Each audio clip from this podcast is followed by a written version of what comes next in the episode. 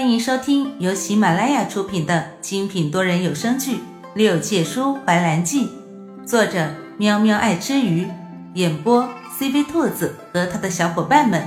欢迎订阅收听。第六十四集。哎呦，他忙嘛，喏，长林神君不就是来找你家神尊的嘛？所以啊，为了不浪费时间，你家神尊说让你送我回去。兰叔说的一本正经，好像煞有介事的样子。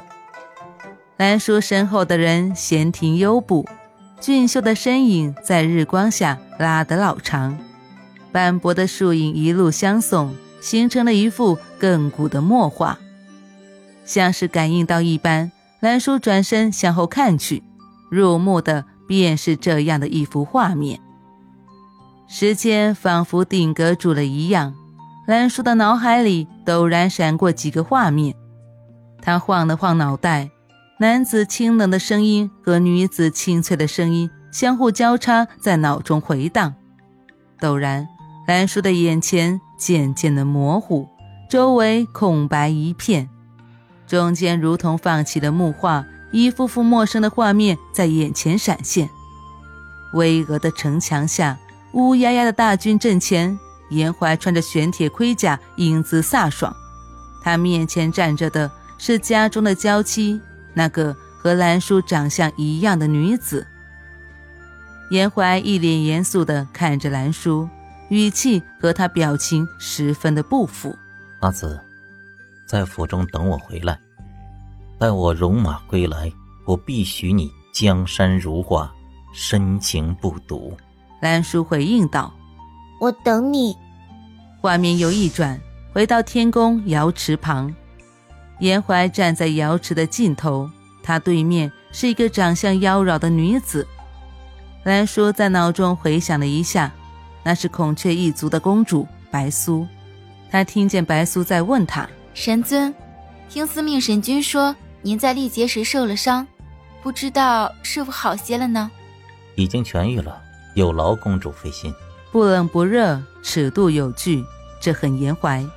不过，严怀下界历劫受伤，他怎么没有听说过？而且，这是什么时候的事情？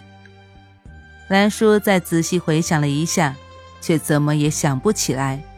他的眼前似乎也随之清明起来，看得真切。不出意料的是，严怀那张清俊的脸和上次他突然昏迷过去那次一样，挂着担忧至极的神色。严怀，我们是不是很早以前就认识了，而且羁绊不浅？兰叔在清醒的那一刻，突然很想问他，但是，他还是忍住了。兰叔询问道：“严怀，我想回琼山几天，让童林送我回去吧。”好，严怀答应的爽快，让兰叔有点反应不过来。这么好说话，兰叔狐疑的望着严怀，眼中的不可置信让严怀差点失笑。难道他现在在他心里就是一个蛮横专制的人？最后，在严怀的再三叮嘱下，佟灵耳提面命的将兰叔送回了琼山。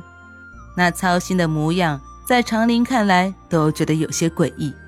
他觉得两个多月没见，眼前这个人像是有了些变化，褪去了面上那一层不近人情，逐渐变得柔软。长林看着颜怀，感慨道：“颜怀，你真的变了。若是三界里那些老古董知道他们的颜怀上神春心萌动了，怕又是一阵无法避免的轰动啊！”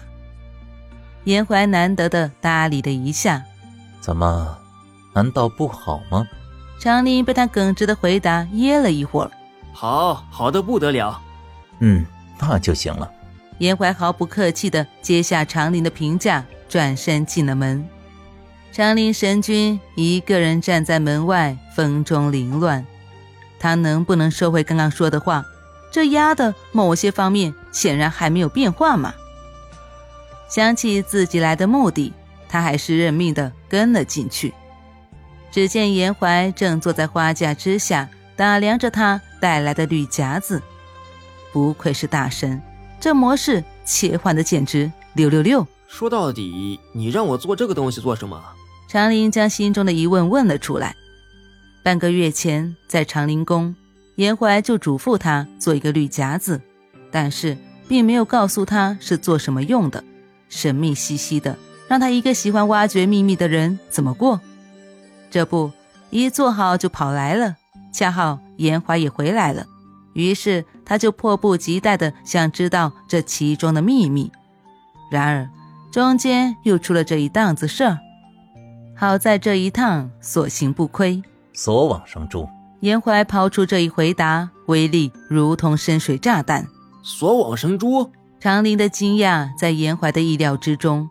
毕竟，关于这往生珠的来历，凡是上古时期的神仙大略都有些了解。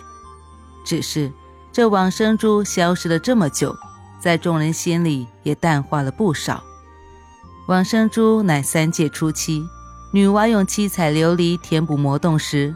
被魔尊符离用魔气黑化的一颗魔珠，但由于最后落在冥界的忘川河中浸泡了上千年，沾染了一半的鬼气，两种灵力混合之下，就形成了往生珠。可窥万物前世今生。后来神魔结线，三界动荡，这颗珠子也就从忘川河里消失了，就连冥王都不知道这珠子去了哪。